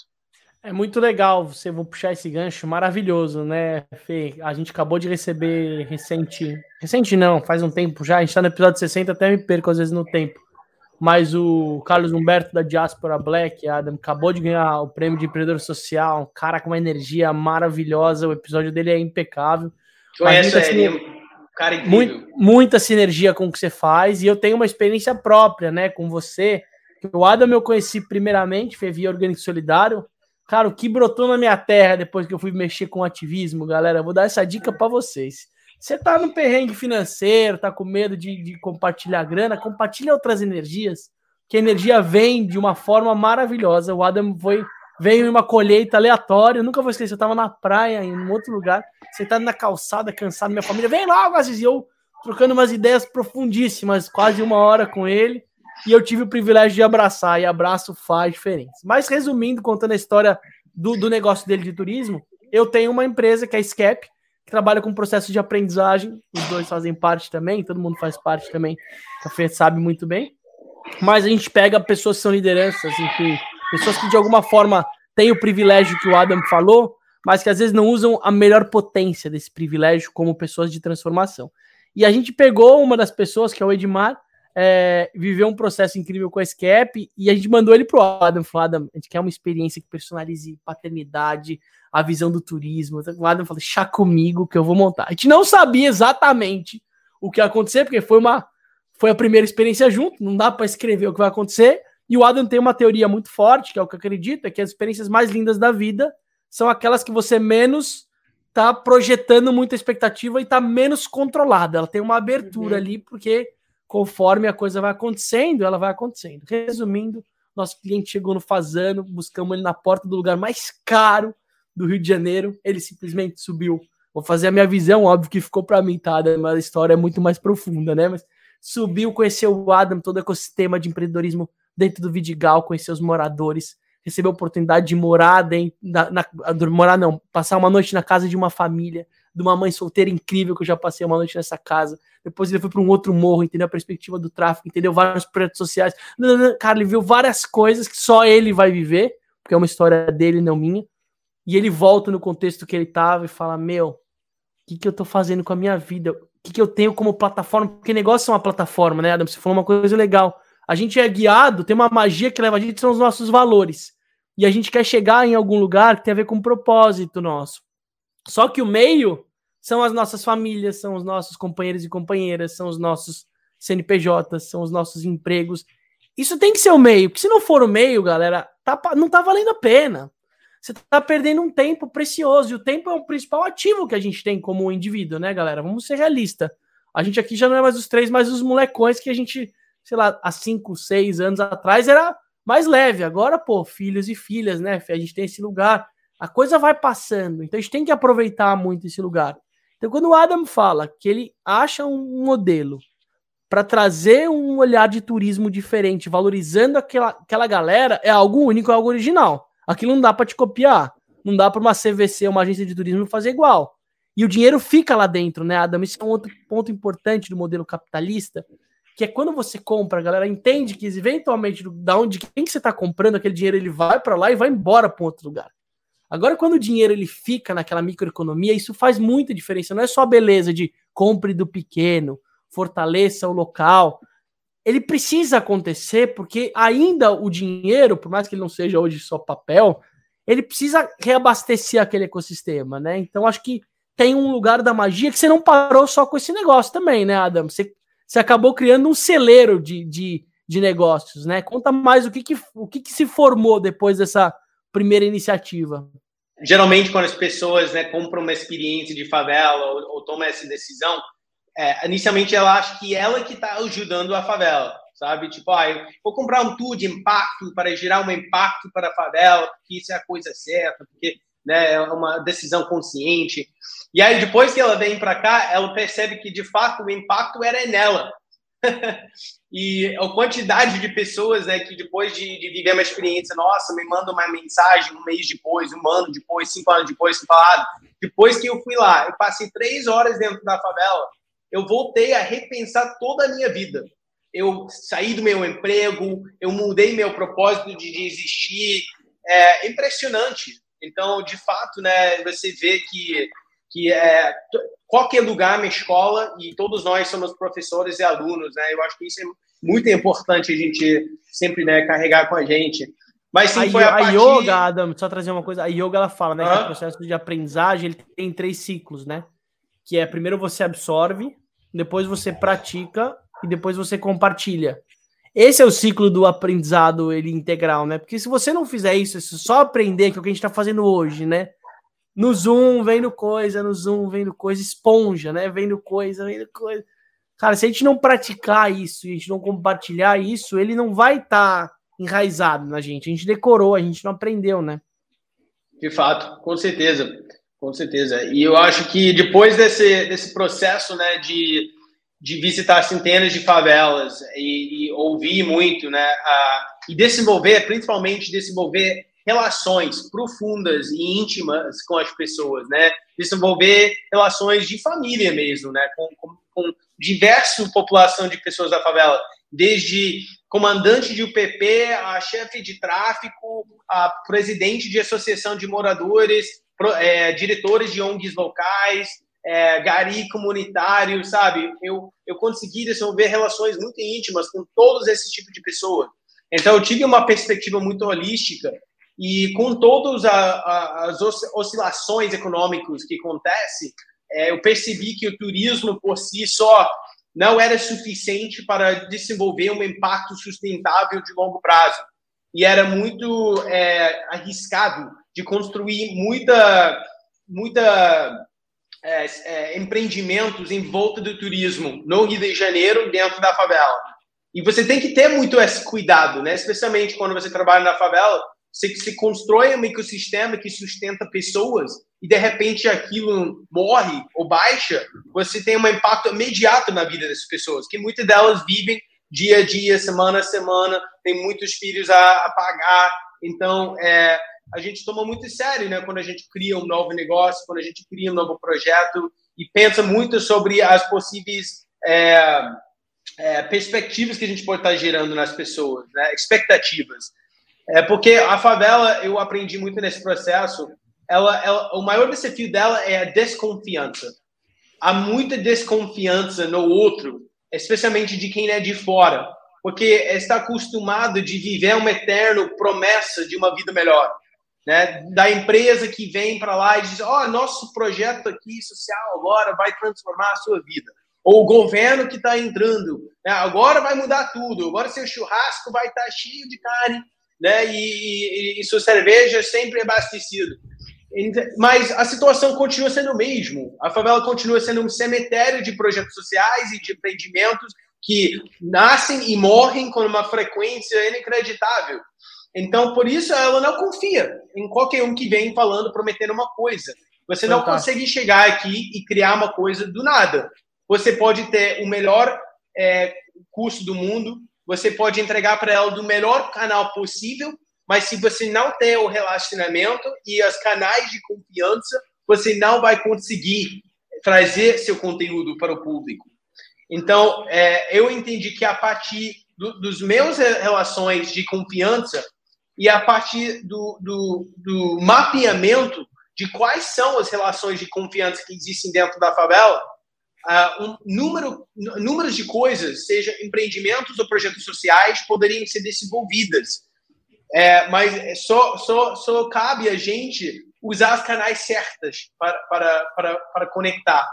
Então, foi a partir de, disso tudo, esse feedback que eu coletei, que eu fundei a, a Favela Incorporated, né, que é a nossa organização social que desenvolve a infraestrutura no, no, no forma de é, espaços de inovação e coworking local, espaços de, de alto nível profissional, como você pode encontrar na Ipanema, na, no coração da favela. A gente desenvolve tecnologias, então web apps, sistemas de digitalização é, né, de processos antigos, né, especialmente organizações sociais, digitalizando uh, dados, digitalizando processos de gestão interna e também é, pro, processo de incubação, que de fato é como a Favela Inc nasceu, foi como uma incubadora, mas uma incubadora que eu não pensei assim, eu vou olhar para o que, que os outros incubadores no Brasil estão fazendo e replicar aquilo dentro da favela. Primeiro eu fui lá e falei, o que, que os incubadores estão fazendo de fora que não vou está fazer dando certo? Vou fazer o oposto. É, vou fazer o contrário. Fazendo, eu não vou fazer nada disso, eu vou fazer isso. Exato. É, porque eu, eu entrevistei muita gente que passaram por incubadoras que eram de favela, tanto de fora. Então, o primeiro lugar, a reclamação era, bom, primeiro lugar, eles sempre fazem a gente deslocar da favela, então a gente tem que ir até o centro, a gente tem que ir até o espaço, né, do, do branco, temos que ir até o espaço do rico. Então, é, isso já cria um número de problemas. né, de, de traslado, de recurso financeiro, de deslocamento da casa, onde elas têm que cuidar das suas famílias, por exemplo. É, programas de incubação que têm prazos predefinidos e conteúdos predefinidos a ser, a ser ensinados, que foram definidos por, pelos, pelos, pelos professores, né? Não pelos alunos que precisam daquele conhecimento. Então, é, a pessoa passa por uma jornada, aprende, escuta um monte de coisa e, tipo assim, olha, financiamento do nosso incubação de seis meses, que foi patrocinado por esses seis meses, acabou. Então, acabou o programa e boa sorte. E aí o empreendedor volta a confrontar uma porrada de desafios que não foram abordados durante a incubação e ele não consegue implementar na prática nada daquilo que ele aprendeu. Mas o incubadora, ele sai bonito. Fotos com os pretinhos, sorrisos no Instagram, né? Prêmios internacionais de incubadora do ano e tudo continua, né, bonito. Mas o empreendedor da favela continua na mesma situação. Então, eu falei, cara, eu estou aqui por escolha, sabe? Eu, como, como, como você falou, eu podia estar nos Estados Unidos ganhando muito dinheiro. Se eu estou aqui, então é para fazer para valer. Não é para fazer porque alguém quer que eu faça de um certo jeito. É fazer porque é o jeito que tem que ser feito para entregar a proposta de valor, que é a transformação através do, da, da, da capacitação voltada para o prazo longo. Então, a nossa incubação ela aconteceu de uma forma totalmente orgânica, onde a gente escolheu um empreendedor é, que já tinha anos de, de atuação, um empreendedor que só tinha uma ideia, que era um hobby que ele estava desenvolvendo, é, projetos sociais que é, nem tinha começado, mas estava é, na cabeça da pessoa, e O N Gs que já tinha mais que vinte anos de existência. E a gente juntou todo mundo e começou um processo que a gente falou, esse processo não tem prazo, ela termina quando a gente atinge o objetivo, que é a autossustentabilidade e capacidade deles andar aos seus próprios pés. Então, é, a gente de- escolheu o que ensinar baseado no que eles falaram para a gente que eles queriam aprender e que eles precisavam Legal. Saber. Ah, eu tenho dificuldade com isso, eu sinto falta disso. Então, é, dessa forma, a gente foi tocando coisa uma vez, uma por vez. A gente também permitir, permitiu flexibilidade da pessoa falar, ah, estou com muitos desafios na minha vida, é, não estou conseguindo cuidar da minha família, eu estou trabalhando ainda em outro emprego, o dinheiro não está chegando, eu não consigo mais participar da incubadora. Então, beleza, tira três meses. Daqui três meses a gente continua. Então, vários incubados nossos pausaram várias vezes ao longo do processo. E hoje em dia são três anos que essa galera continua andando juntos com a gente, e não, hoje em dia não são nossos incubados, são nossos Ô, parceiros, Adam, só fazer são um nossa família. Né? Só fazer um recorte da sua fala, que você teve agora umas falas bem poderosas, uma sequência boa aí pra gente ouvir depois com calma. Com certeza vai virar corte do Matheusão aí na edição, mas você falou três coisas muito legais aqui que eu queria valorizar. Primeiro é tomar cuidado para quem que a gente pede ajuda. Você trouxe a perspectiva, né, de quem é daquele contexto. Eu vou dar a perspectiva dos consultores hoje, né? Muita gente às vezes busca solução num consultor, sei lá, Sebrae, como base de formação não foi necessariamente empreender. Fazer uma formação às vezes mais técnica. E ele pode ajudar em algumas coisas, mas várias coisas ele não vai necessariamente conseguir te ajudar. É mais difícil, é mais árido, é diferente. Segunda coisa que você falou também, muito legal, é que não é o que a gente quer, é o que a gente precisa. Se for perguntar hoje para qualquer empreendedor no Brasil, fala, o que, que você quer? Dinheiro. Não, calma, o que, que você precisa? Não sei, não parei para pensar nisso ainda. Então tem um olhar... que a gente precisa se olhar como empreendedor e cada um empreender a sua vida, como você falou, é entender o que está por trás do que a gente está correndo atrás, né? Porque às vezes a gente está correndo atrás e está tendo um desgaste que não precisava ser desse jeito, podia ser diferente, né? Você talvez vai ter que abrir mão de algumas coisas, mas tirando esse espaço do terreno, esse mato, vai surgir coisa boa na terra. E eu acho que o terceiro lugar é o tempo das coisas, Adam. Isso é um ponto muito significativo. Que cada coisa tem o seu tempo, né? É muito difícil a gente predeterminar. Você pode trabalhar, óbvio, os quick wins, né? Que são os, os pequenos ganhos, mas a coisa vai evoluindo. E às vezes tem projetos maravilhosos que vão durar, às vezes demora vinte, dez, cinco, trinta anos para acontecer, que não precisa acontecer só em seis meses, aí você desiste da coisa, porque já não deu resultado, joga fora, né? Empreender é sobre liberdade, não é sobre financeiro. Mas dá, tem um preço que se paga, né? Tem um lugar que você está passando. Eu sei dos desafios também de empreender a Favela Incorporated. E os desafios que não é glamour, né? A gente fala isso em todos os episódios. Cara, tem todo o desafio da caixa entrando, do desafio de justificar investimento de impacto. é muito difícil, que, eu, que a cabeça das pessoas que investem, às vezes, são, esperam outras coisas a curto. Então tem um desafio, mas que é o mais gostoso do jogo, né, Adam? Porque se também fosse muito fácil, já respondesse todo o seu, o seu checklist, você não estaria vivendo as coisas que você está vivendo como, como desenvolvimento humano, que tem a ver com o seu propósito, né? O cara do caminho complexo. Você gosta de se nutrir dele também, você não é auto, você não é sadomasoquista, né? Que é, você gosta de ficar tomando porrada na cabeça o tempo todo. Não é desse lugar. Tem vários momentos de celebração. A gente, quando a gente subiu lá em cima dos dois irmãos, num dos lugares mais lindos do Rio, e a gente estava junto com aquele nascer do dia, depois de uma trilha maravilhosa, eu falei, meu, isso aqui já vale qualquer coisa, dura pouco, depois você volta, tem todas as coisas, mas, mas são esses lugares que a gente vai buscar, no, buscar nutrição na nossa jornada como indivíduo, né? A gente não buscar, não vai dar conta. A gente não vai dar conta, até porque, né, Fê? A Fê tá preparando uma fala maravilhosa. É... Não, não. Assim, o que eu ia falar que chamou atenção na fala dele agora para mim foi que tudo que ele descreveu foi empatia. É atender a pessoa no que ela precisa, é ouvir o que... Né, é, o cara precisa de um tempo, ele falar, tô aqui quando você precisar voltar. E, e acho que ele foi construindo com empatia essa jornada, né? E acho que por isso os resultados são tão brilhantes e estão se materializando, né? Tô curiosa para ouvir o que, que tá nascendo aí da incubadora. Que Eu mais vou trazer tá uma coisa, né? Que é, antes de ouvir... Cara, Adam, você é um exemplo clássico das micro-revoluções, né, Fê? O que a gente tá falando. Esse é o ouro do que a gente tá vivendo como humanidade, que resolver os problemas da humanidade, talvez a gente nem consiga resolver, porque eles não são feitos para resolver, talvez. Mas é olhar essas micro-revoluções que estão acontecendo, que elas, por si só, elas acontecem e elas fomentam outras, né? A família como uma micro-revolução. Quantas famílias estão passando por sistemas de micro-revoluções, derrubando o, patri- é, o patriarcado, ressignificando o papel da mulher como empreendedora, olhando para o processo de aprendizagem, não de educação, mas de, de vida, gente que está empreendendo coisas paralelas que nunca se permitiam. Então, essas micro-revoluções, para mim, hoje, são os principais ouros de momento de humanidade, não as pessoas que estão no palco, que já fizeram coisas gigantes. Cara, isso aí é diferente. A gente precisa olhar para quem está transpirando, quem está fazendo. Inspiração, gente, só deixa a gente mais preso na cadeira, deixa a gente mais com preguiça, se sentindo mais menos suficiente.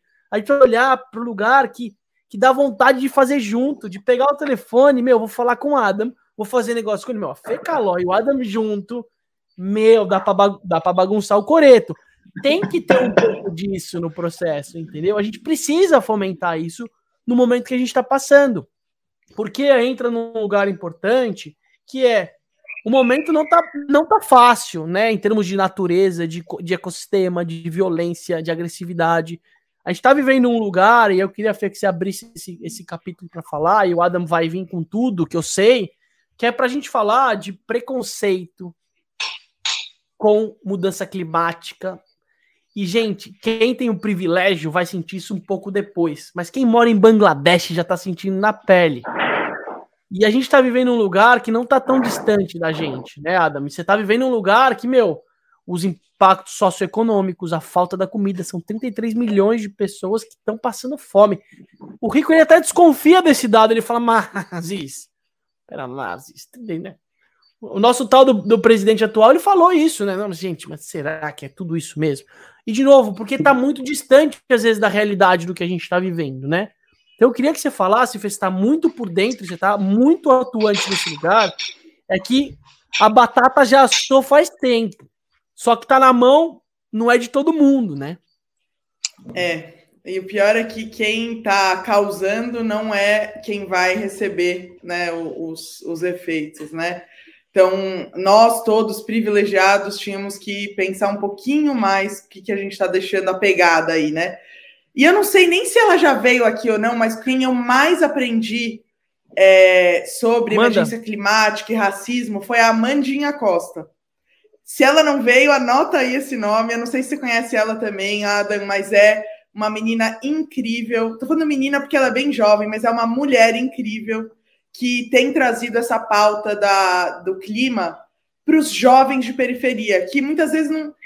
Ah, sério? O que eu tenho que fazer? Como é que isso não chegou aqui ainda, né? É uma pauta que parece que não está é, tão ligada, ninguém sabe direito como fazer, mas só o que você consome, né, já, já é aquele ativismo que a gente falou, de fazer nossas escolhas já é um ativismo, né? Então, como é que a gente ajuda o pessoal que tem muito menos acesso a, a, né, às informações que estão rodando aí na ONU e nos relatórios e lá, lá, a saber que se eles não mudarem alguns hábitos, né, a gente vai cada... E, e não é... Eu não acho que é, é... Quem tem que salvar é quem está menos por dentro, né? Tá, tá nos países ricos, né? Tá no nosso bom e velho Estados Unidos. É, e todos, todo mundo que tem que cortar a emissão e tal, tal, tal. Mas eu acho que essa pauta que, eu, né, que, a, que a gente está querendo que você coloque também, já que você é um amante da floresta, né? Como é que a gente liga empreendedorismo com favela, com meio ambiente, emergência climática, para a gente tomar conta do planeta, né? Porque somos todos, no fim, cidadãos do planeta, né? Em última instância, né? Jogamos uma bomba aí no seu colo. Quando a, Fê falar isso, quando a Fê falar isso, o cachorro grita. O cachorro grita. O cachorro quer se salvar, gente. O cachorro quer, ele precisa se salvar. Fala, Adam. Uau! É, bom, eu não sei se eu tenho a solução toda, né, para esse desafio que você soltou aí. Mas eu acho que eu tenho uma observação, né, que eu acho que, que é importante a gente fazer esse, essa brincadeira mental, né? É quando a gente fala de crise, quando a gente fala de prazos. É, eu acho que, às vezes, uh, tem certas coisas, como eu falei sobre incubação, né, que é, colocando um prazo, às vezes, você acaba fechando as possibilidades e restringindo as possibilidades. É, mas, nesse, nesse caso, vamos dizer, não, uh, o, se a gente não fizesse isso, né, se a gente não fizesse incubação, qual é o resultado? Bom, não é a exterminação do planeta. Claro que muitas pessoas vão, vão passar mal, mas não, não é, tipo, uma morte total. É, quando a gente fala da clima, existe um prazo é, menor que, que tem implicações é, mais existenciais, né? Então, de fato, a gente tem que trabalhar dentro de um certo prazo para a gente conseguir virar o jogo. Agora, quando a gente aplica uma mentalidade de curto prazo, eu acredito que a gente acabe demorando mais tempo para resolver as coisas. Porque a gente não cria, a gente não cria é, modificações sistêmicas de longo prazo, que é de fato isso que muda a situação, né? Então, tipo, ah, vamos tampar buraco e fazer fingir que a gente está mudando alguma coisa para que a, a, as ambientalistas calem a boca e a gente pode continuar fazendo tudo do jeito que a gente faz. Isso é uma forma de curto prazo, então vamos mudar tudo. Então, eu acho que a gente tem que atuar a partir de um lugar centrado, é, entendendo que é um problema emergencial, mas que os, os, os modificações que tem que acontecer tem que estar olhando para o longo prazo. E quando eu penso sobre isso em termos de, da forma que eu empreendo, né, da forma que eu trabalho como organização, é, hoje em dia eu não estou com pressa. É que nem o Aziz falou um pouco, né, da, das micro-revoluções, dos micro-crescimentos. É, eu não estou com pressa, porque se um possível patrocinador, né, o doador fala para mim, que eu já ouvi muito, né, que às vezes é um desafio para mim, fala assim, Adam, conta para mim como você vai expandir a Favela Incorporated para dez mil favelas nos próximos dez anos, e aí a gente pode falar de um financiamento grande. Aí eu falo para ele, mas eu não quero ir para dez mil favelas em dez anos, porque se eu fizesse isso, eu vou fazer muito mal feito, e de uma forma to- totalmente superficial. Então, não me interessa colocar um dado no meu apresentação que diz que eu atuo em dez mil favelas, só porque eu apoio um cara lá com uma reunião por mês, instruindo uma coisa para ele e dizer que eu estou presente naquela favela, porque para mim isso não é presença.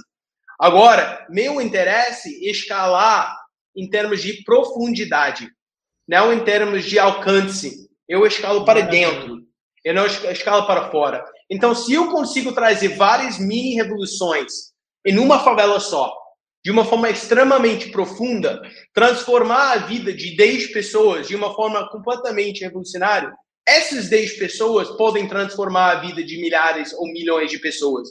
porque a, trans, a tamanho da transformação foi tão grande e profundo. E eu acho que é isso, eu acho que a gente precisa começar a trabalhar a partir dessa perspectiva que vai muito contra a cultura do unicórnio, de vamos jogar um monte de combustível em cima de um fogo para que ela explode em, uma, em um tamanho gigante para a gente ganhar o máximo possível no mínimo de tempo. Esse tipo de mentalidade vai levar a gente de voltar para a Terra muito mais rapidamente. Realmente, e, e essa coisa do imediatismo e de querer... Pôr... Você falou tudo. Estamos falando de profundidade, né? Essa, essa é a escala mais importante, né? Quando as pessoas falam assim, o que você faz com o Orgânico Solidário? Você entrega a cesta? Eu falo, não, eu quero transformar a cesta básica brasileira. Os caras falam, mas calma, se, mas se você precisar fazer, você precisa parar tudo que você está fazendo e focar só nisso. Aí eu falo, por quê? Não, porque a gente precisa e tal. Cara, mas é o que eu posso agora, do jeito que eu posso, dentro das coisas, e cada coisa vai andar com o tempo. Eu acho que essa relação do tempo, gente, tem muito a ver com o momento que a gente está passando de humanidade, que é o bombardeio das tecnologias, essa coisa da gente estar desconectado com a natureza. Então a natureza ajuda, né, gente? Por que, que os shopping centers são fechados? Ou os cassinos, vai, como... Porque você desconecta da natureza, você perde um pouco desse, dessa estabilidade do acordar com o sol, né? De dormir com a noite, escutar o som dos da floresta. Ciclos naturais, né? A gente tá meio bagunçado no nosso labirinto. A labirintite não é sobre olho, é sobre o nosso emocional. E aí tem essa pressão, né, gente? Precisamos resolver os problemas. Os, os bootcamps de um final de semana, os pitches de sete minutos. Tem um padrão que tá acontecendo e, e tá muito competitivo também. Então dá esse senso de impotência muitas vezes. Eu passo por isso. Mas que eu tenho essa consciência, estou falando isso para mim. Eu tô a, a voz, a boca mais perto da minha fala é o meu ouvido. O meu ouvido é o mais perto da minha boca, né? Então eu preciso todo dia também tomar cuidado, porque eu me perco. A gente não é perfeito, gente. Vamos ser realistas, né? A gente precisa também querer fazer. A gente fala, opa, calma, volta, que é o que você falou. Eu não vou conseguir fazer algo agora. Eu vou fazer amanhã. E se amanhã não estiver bem, eu não vou conseguir fazer. E, e ok, é o que eu tenho para agora, né? Então acho que esse equilíbrio é maravilhoso da sua fala e ele é necessário.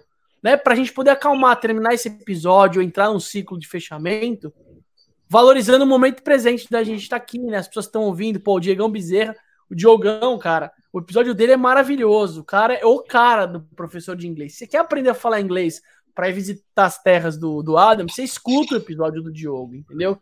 É, então a gente tem um lugar de carinho, de aconchego, de acolhimento, que ele, para mim, é a base de tudo que a gente está falando, que é sobre a empatia, né? Empatia, a primeira base da empatia é você se conectar com seus próprios sentimentos. Se eu não me conectar com o meu sentimento, como que eu vou conectar com o sentimento do outro? Como eu vou saber assim, que o Adam está sentindo é... algo se eu não sei o que eu estou sentindo? E acho que o que ele falou, eu vou voltar aqui, Adam, no que você falou sobre... Não, não vou ser só uma incubadora copiada de alguma outra aí. Eu estou fazendo mudanças profundas nas pessoas que eu tocar, né? O seu projeto é muito mais de longo prazo do que só quantas pessoas estão passando pela minha incubadora. Tipo, isso doesn't matter no final, né? Importa quem você tocou de verdade e aquele efeito multiplicador, né? Que a gente estava falando da, da rede, do, do ecossistema. Então, e, e tudo é ecossistema no fim, né? A gente estava falando um pouco do, das mudanças climáticas e tal, é, e a gente está vendo que tem novos sistemas entrando em ação, né? Então, é, eu queria saber se você tem um pouquinho, até exemplos, ou como é que você está fazendo modelos de negócio com outras tecnologias aí que, né, que estão surgindo e que podem ser usadas tanto para doação quanto para conexão, né? A gente poderia falar de várias, tipo blockchain da vida e web três e lá, lá, lá, mas como é que isso na vida real você já está vendo materializar para trazer mudança para para dentro dessas pessoas? Você até comentou de um projeto... Fê, é. Isso aí, você acha que o Favela vai estar tá falando disso? Não chegou ainda, galera. O negócio lá ainda tá no... no, no, no Adam, mas esse tipo de a tecnologia não escada, né? Aí. Uhum, é, né? é, bem, a, a experiência da pandemia foi uma experiência muito profunda pra gente, né? Como para todo mundo. E eu acho que é, quando, quando chegou a pandemia, as duas perguntas que sugeriram para todo mundo, ou conscientemente ou inconscientemente, é quem sou eu e o que, que eu estou fazendo aqui? né? Então, é, como a gente passa muito por isso pelo nível individual, naturalmente a gente passa para isso no nível de organização. E como a gente é sediado dentro da favela, a nossa realidade, compromisso é diferente, né? É porque quando você trabalha com impacto e mais você está no lado de fora e o negócio começa a estourar, você está um pouco longe o suficiente que você consegue meio dizer, tipo, poxa, está muito ruim, que pena e tal, mas você está des, desvinculado daquele impacto. Agora, quando você mora lá dentro, quando você tem centenas de pessoas aparecendo na sua porta, como a gente passou, pedindo comida, né, perdendo seus empregos, sem saber como cuidar das suas famílias, te levando para as casas deles para mostrar que eles têm três grãos de feijão na sua panela para a sua família de sete pessoas. Aí, de repente, você não consegue escapar de, dessa consciência, né? Então, eu entendi como incubadora e com um, um espaço de coworking que a gente não ia conseguir trabalhar nada disso na pandemia, né? E que a gente tinha que entrar em ação para trabalhar, para ajudar a nossa comunidade, como morador da favela, em primeiro lugar. Então, foi através desse processo, começou, chegou um monte de alimentos, cesta básica pra caramba, um monte de recursos, através de várias organizações diferentes, é, toda a causa é de gente pedindo comida em todo lugar, e ninguém com nenhum sistema de como que a gente direciona, né, esses recursos de uma forma eficiente. Então, a, a gente desenvolveu um projeto que se chama Vidigal Vive, que foi um coletivo é, de organizações locais. A gente juntou dez lideranças locais, sete O N Gs locais do Vidigal. A gente falou, galera, vamos trabalhar juntos, né, é, compartilhar dados e informação e dividir responsabilidades para que a gente consiga dar conta dessa situação. E a, ao longo dos próximos é, dois anos, a gente entregou mais que dez mil cestas básicas de uma forma sistemática. A gente criou um M V P É, usando o Google Forms, onde a gente cadastrou quatro mil famílias através desses é, dez lideranças locais, e alavancando os dados, a gente criou índices de vulnerabilidade para conseguir juntar informação quantitativa com informação qualitativa para definir quem deveria receber o que e quando.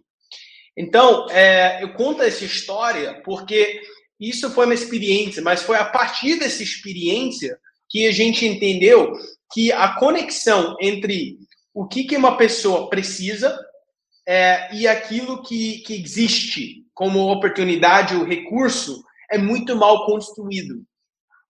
É, e, e não existem canais fáceis para as pessoas alcançarem aquilo que ela precisa, quando ela precisa, do canal certo para isso. Então, foi é, através disso que a gente criou uma nova iniciativa que está no processo de se transformar em seu próprio negócio social, se chama Vision. E Vision é uma tecnologia, uma web app, que ao longo dos últimos seis meses, em parceria com o Buy na Web e plataforma Impact, a gente é, contratou programadores da favela, financiado pela FAPEG, do governo do estado. Então, programadores de favela, criando uma tecnologia para organizações sociais da favela, digitalizando as relações. E daqui a pouco, nos, nos seguintes três meses, a gente vai digitalizar é, doze O N Gs, e mais que seis mil pessoas, e através desses dados, a gente já está articulando com a Secretaria de Trabalho e Renda, a gente já está é, dialogando com startups que criam aplicativos que ensinam inglês e pagam as pessoas para aprender, por exemplo. A gente já consegue mapear, né, quem é que tem a maior interesse em aprender inglês, é, em que família isso vai ter o maior impacto. É, onde tem famílias que são mulheres negras, solteiras, é, solteiras é, que vivem próximo do tráfico, com um índice de vulnerabilidade que, se ela tivesse acesso a capital, uma oportunidade de geração de renda, teria um maior impacto local. E como é que, através desses canais de confiança, sendo as O N Gs locais, que são as famílias das famílias, que vivem ao lado delas ao longo de muitos anos, que nesses momentos emergenciais cuidam da comunidade, a gente cuida delas, em primeiro lugar, entrega valor para as O N Gs locais, para ela fazer o seu trabalho de uma forma melhor. Então, esse é o próximo é, etapa para a gente, alavancar a tecnologia em prol da humanidade, em prol da favela, de uma forma inteligente, para conectar é, organizações e pessoas de fora da favela com as pessoas dentro da favela de uma forma mais eficiente e inteligente. Ó, Adam, vou aproveitar o gancho de mais uma fala poderosa, que é para você que está aqui ouvindo a gente, que tem sua empresa, ou sua marca, ou trabalha numa organização, e que acha que a credibilidade da sua doação só vai para as principais O N Gs, você tem que tomar muito cuidado com o que você está fazendo, porque é que nem você querer investir no grande que já está estruturado. Você precisa dar a oportunidade de olhar para as causas locais, para quem está no seu bairro, trocar uma ideia.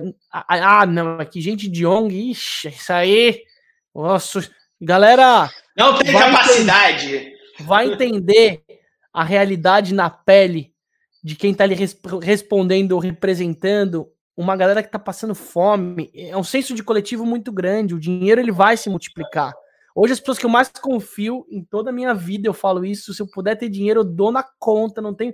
São as lideranças sociais, os líderes dos projetos, as referências inspiradoras das comunidades. Essa galera não faz por grana, gente. É mais fácil falar de fora. É melhor guardar a língua quando a gente fala disso. Quando eu penso no Orgânico Solidário e todos os desafios que eu passo, eu passo, mesmo sendo branco privilegiado, eu passo vários momentos falando, ah, Aziz, infelizmente, a empresa acabou optando por doar por uma organização maior que já tem um impacto é, e uma história de mais de dez anos. Eu falo, cara, que mundo é esse, entendeu? Então, você falou de uma coisa que eu não esqueci no meio da sua fala. Olha o cemitério de projetos lindos sociais que tem nesses ambientes férteis, só que faltam isso que você falou, estrutura, tecnologia, incentivo, investimento, conexão, carinho, olhar, dar uma oportunidade para essa mão de obra, para essas iniciativas. A gente precisa, às vezes, também esperar um pouco menos, né, Fê? Quantas vezes a gente já falou em episódios aqui também, não diretamente com o seu, mas, cara, as empresas precisam também esperar menos dessas pessoas. A gente, o, o Matheus teve um corte muito legal, recente, como que era, de quem? Da Conta Black, da Fernanda também, olha lá, coincidência, por isso que eu associei com você. Fernanda da Conta Black, ela tem um banco, ela e o marido, ela escondia aliança e tal, para não falar que é. E ela fala que o que a gente pode esperar de uma mãe empreendedora é o que ela pode dar e tá bom, e às vezes ela não vai conseguir dar e ok. Então a gente também precisa alinhar esse campo da expectativa, porque é do começo que começa a evoluir, mas depois que evolui, Adam, vai ter uma fidelização orgânica ali, né? Pô, se eu ajudei o negócio acontecer, demorou mais do que eu esperava, mas quando esse negócio dá o show e performar, a relação já está construída, né? É, essa é a obsessão sobre retorno sobre investimento ou altruísmo, né, de ter o maior impacto por cada real investido, é muito bonito, mas na prática não tem nada a ver com a realidade, porque a gente não está falando de, de, de, de só de negócios e ganhar dinheiro quando a gente está falando de vidas das pessoas. E existem muitas coisas que são qualitativas, que a gente não consegue medir, impactos que são gerados que a gente não consegue medir. E eu acho que isso, isso é muito importante, a gente trazer essa mudança cultural dentro do mundo de empreendedorismo e de empreendedorismo de impacto, principalmente. Ô Adam, você é um cara que come bem, medita, você vai até cento e vinte anos brincando, né? Vamos ver. Qual que é o legado? O que que você, o que que tá por trás desse legado que você projeta deixar aí? O que que tá por trás do legado? O que que é, o que que é esse legado, não no tangível, porque você é um cara mais subjetivo, mas o que que é o legado que você espera deixar? Cara, assim, eu, eu acho que é, no meu entendimento mais profundo espiritual, né, saindo muito do, da matéria aqui física, eu entendo que como alma na Terra, nosso propósito de vida é evoluir a consciência coletiva da, da, da, da melhor forma possível. Então, é, eu espero que os meus negócios, minhas organizações, elas possam contribuir para que cada um possa atingir os seus objetivos e evoluir o seu espírito da forma que ela sentia vontade de fazer enquanto ela está viva aqui. E eu acho que se eu fizesse isso, esse legado ela vai trazer todo o benefício mais ainda para mim do que eu posso imaginar. Eu nunca faltarei nada, conforme que eu vivo uma vida de, de doação, uma vida... De, né, de, de entregar, porque eu acho que muitas vezes a, a pessoas falam para mim o tempo inteiro, ah, você tem que cuidar de você primeiro antes de você poder cuidar do outro. E eu não discordo totalmente desse papo, mas quando a gente tem um entendimento que eu sou você, uhum, e todos nós somos nós em uma coisa só, então não existe mais essa divisão, que eu estou contribuindo para você, mas eu não estou contribuindo para mim. Se eu estou contribuindo para você, estou contribuindo para mim. E, o tempo, e isso é um, um, uma forma de pensar que, às vezes, não é, não conversa com a forma que o nosso mundo é construído. Então, eu acho que você tem que, às vezes, navegar isso, criando negócios, criando projetos que, que é, comunica esse entendimento, mas de uma linguagem que o outro vai entender. Porque se eu, se eu venho chegando com essa fala esotérico, grande, espiritual para todo mundo, a, a, o papo vai cair, né, para fora e não vai chegar ao ponto. Então, a gente tem que dialogar com as pessoas na, na linguagem que ela entende, embora que a gente entende que o propósito da, daquilo é outro. Eu vi uma fala legal ontem num, num podcast, não lembro qual que era, mas depois eu vou ver e boto nos créditos, que alguém, alguém tava num papo super profundo e falou assim, galera, dependendo do público que eu tô falando, se eu falar amigues, já acabou, eu já perdi aquele público, o cara vai se desconectar e vai embora, entendeu? Por mais que a minha intenção é legítima, eu vou tirar a oportunidade de falar uma linguagem que talvez é um código que é diferente, a ressonância do que eu... É mais fácil você fazer curso de autoconhecimento para quem já gosta de abrir e abraçar árvore, né? Mas eu não sei se vai ser o, o mais relevante e significativo, né? Eu tenho um olhar de linguagem muito forte, Adam, que eu acho que você pegou isso muito bem, né? Que é não simplificar o que você fala. Você fala de complexidade, mas você fala de um lugar com mais calma, você explica com mais tempo. Isso também a gente acha, ah, eu vou falar com o povo da favela, tem que falar simples, galera. Fala simples, vai direto no ponto, não enrola. Tem uma... um lugar que as pessoas gostam de profundidade. Até no desNegocio a gente aprendeu, a gente falava menos em inglês, a gente falava menos, mas a gente fala, cara, a galera sequer ela vai pesquisar, e isso é importante. Essa fome do conhecimento, ela precisa existir. Vamos dar conhecimento, entendeu? Acho que tem um eu, eu, tomei, eu tomei muito porrada quando eu cheguei no Brasil, na favela especialmente, né, que eu ia para, para reuniões na Ipanema com, com, com caras ricos e falava, o que, que é esse gringo falando que nem favelado aqui, gente? Trazendo o gíria da favela. O que, que é isso? E, porque eu, eu automaticamente já trouxe tipo, de, onde eu, de onde eu venho. Aí eu vou mudando a minha forma de falar, aí eu volto para a favela, e aí o, o cara da comunidade falou, pô, gringo, para de falar enroladão, mané. O que, que é isso? Tá falando o quê? Essa palavra grande, não tô entendendo nada. Ai, eu, nenhum dos mundos eu consigo ganhar. Mas é isso. Muito bom. Galera, estamos chegando na finaleira, é o nosso momento check-out do dia, né? Check-out como estamos nos sentindo desse papo profundo. É, Fê, Adam, fiquem à vontade aí para fazer esse, esse grande encerramento aqui do nosso papo. Quem começa aí? Eu acho aí? que... Eu vou, vou começar porque eu sinto que cada vez que eu adiciono é, na minha rede um, né, uma potência... Cada pessoa tem uma potência, né? E a gente vai multiplicando e vai conectando as nossas redes. Então, assim, é, me dá uma esperança e uma vontade muito grande de acordar amanhã e continuar fazendo mais, né? É, então, eu acho que quem é pessimista realmente está andando com as pessoas erradas. Porque eu acordo todos os dias super otimista de que a gente está fazendo coisa boa, de que a gente está colocando no mundo é, coisas que impactam mais pessoas de jeitos bons, né? E o Adam, para mim, é, é um exemplo disso. Então, estou super feliz de ter batido esse papo aqui com você, Adam. Hoje esse é meu check-out, super é, a fim de, de conectar mais, é, e tenho certeza que a gente vai. É, então, obrigada e, e continue, porque é isso só, né? Poucas pessoas... unidas fazendo a diferença no mundo, será que não funciona? Não, é, é o que mais funcionou na, no mundo inteiro, né? Então, vamos nessa. Perfeito, Fé. Bom, muito prazer também, estou muito agradecido é, né, de estar aqui nesse lugar de fala, poder estar compartilhando e aprendendo. Sempre um prazer ver o, o meu irmão Aziz aqui, né? E, e eu acho que a gente podia ficar aqui três, quatro horas facilmente trocando ideia, né? Então... Sim, para mim o check-out é isso, só de gratidão, né? Agradecido também, eu compartilho os seus sentimentos, Fê. Eu acordo todo dia também com muito fé, muito optimismo. Eu acho que o negócio é que a gente tem que fazer o que a gente puder, a gente tem que fazer isso com muita alegria, a gente tem que fazer isso sabendo que, né, tudo vai acontecer da forma que, que tem que acontecer e o nosso controle sobre isso é o, é, é o mínimo. Então, assim, né, procura dentro de nós... procurar aquilo que, que nos traz prazer de, de fazer e faz, faz com muito amor. E é isso que eu vou continuar fazendo, né? É, eu estou muito grato aí pela, pela possibilidade de estar aqui. Pelo menos nesse ponto você está indo junto com a gente, você não está indo diferente, olha lá. Né? Esse ponto aí rolou sinergia aí do senhor diferente. Cada irmão, brother, cara, parceiro, ativista, você é o cara. Baita admiração por tudo que você faz todos os dias. Saudade de estar aí perto. Enfim, as distâncias de morar numa ilha. Fisicamente, eu tô do outro lado do mar, né?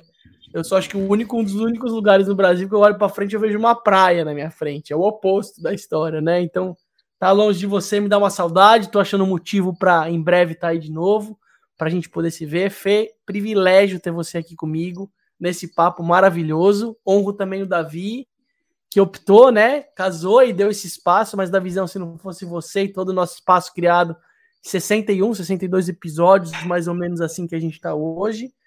E é isso, se você que tá ouvindo o episódio chegou até aqui, alguma coisa você quer falar com o Adam, então você não vai se limitar aí, você vai procurar ele. Se ele não responder, desNegocio é ponte, desNegocio conecta. Então, fala com a gente. A maioria das pessoas não falam, as pessoas têm medo. Às vezes a maior barreira e a maior distância da gente criar essa magia humana é um dedo, é um botão. Então, se você de alguma forma tem algum projeto, alguma iniciativa, alguma ressonância com o que o Adam está fazendo e não quer escalar para dez mil favelas, fala com ele, que eu acho que a chance de acontecer ela é muito, muito grande, muito significativa. E para não fechar cem por cento aí no episódio, eu preciso fazer uma coisa, que eu fiz isso com a Fê, foi muito legal, e com o Adam, já que a gente falou de espiritualidade, vai fazer muito sentido.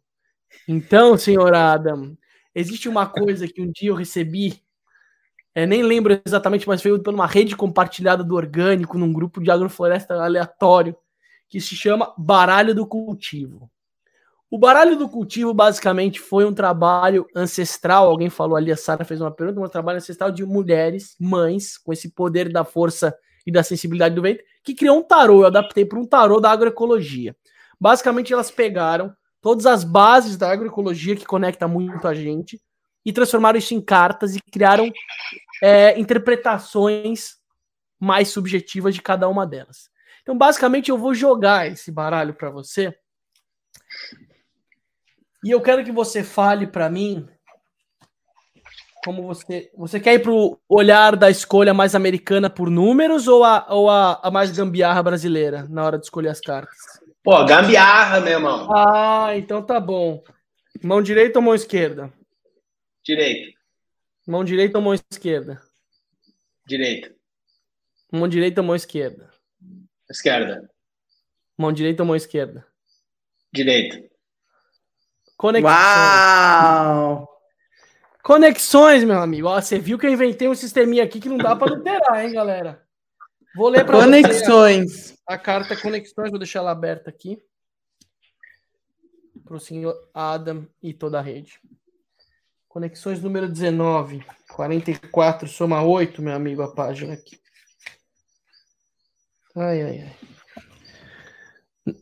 Nada nem ninguém está fadado a cumprir apenas uma função. Isso é um desperdício de energia. A planta não serve apenas para nos alimentar, assim como a água não é só para beber e o ser humano não existe para somente trabalhar. Você, Adam, sente que tem que dar conta de muita coisa na sua vida? Como está o cultivo das suas relações? Com o que ou com quem você tem sentido conexão atualmente? Quais energias internas e externas interferem e movimentam seus compromissos? No que é possível confiar e no que é possível soltar? Algumas interpretações, interagir, fazer relações, reconhecer o que não está no nosso controle, estudar, sincronicidades, observar a parte e o todo, influências, criar redes, conectar diversidade, auxiliar, funcionalidades, recursos, energia, descanso e multiplicidades. Um objetivo visto isoladamente do todo não é real. Masanobu Fukuoka. É isso aí, senhor Adam. Você escolheu a carta do nosso episódio, velho. Gratidão. Essa, essa o algoritmo de inteligência artificial não acha, hein? Essa ele não acha. Parabéns, adorei. Fê, Parabéns. Eu tô esperando seu investimento nesse, nesse nosso, nosso nossa nova plataforma. Eu tô investindo toda a minha energia. Eu tô investindo. É que a Fê falou assim: vamos transformar esse negócio, cara, esse baralhinho aí, velho. Esse baralhinho. Não, é. É que o meu, o meu saiu muito maravilhoso também. Enfim. Muito Adam, maravilha. Foi um prazerzão, cara. Tô Igualmente. curiosa pra, pra ir te conhecer aí pessoalmente. É, fica Muito ligado bem. que inscrições vindo em breve dentro do Latitude, hein? Aê! Nem ah. falando muito do Latitude aqui, mas o cara já tá ligado, assim. Já tá ligado! Tchau, galera! Amém.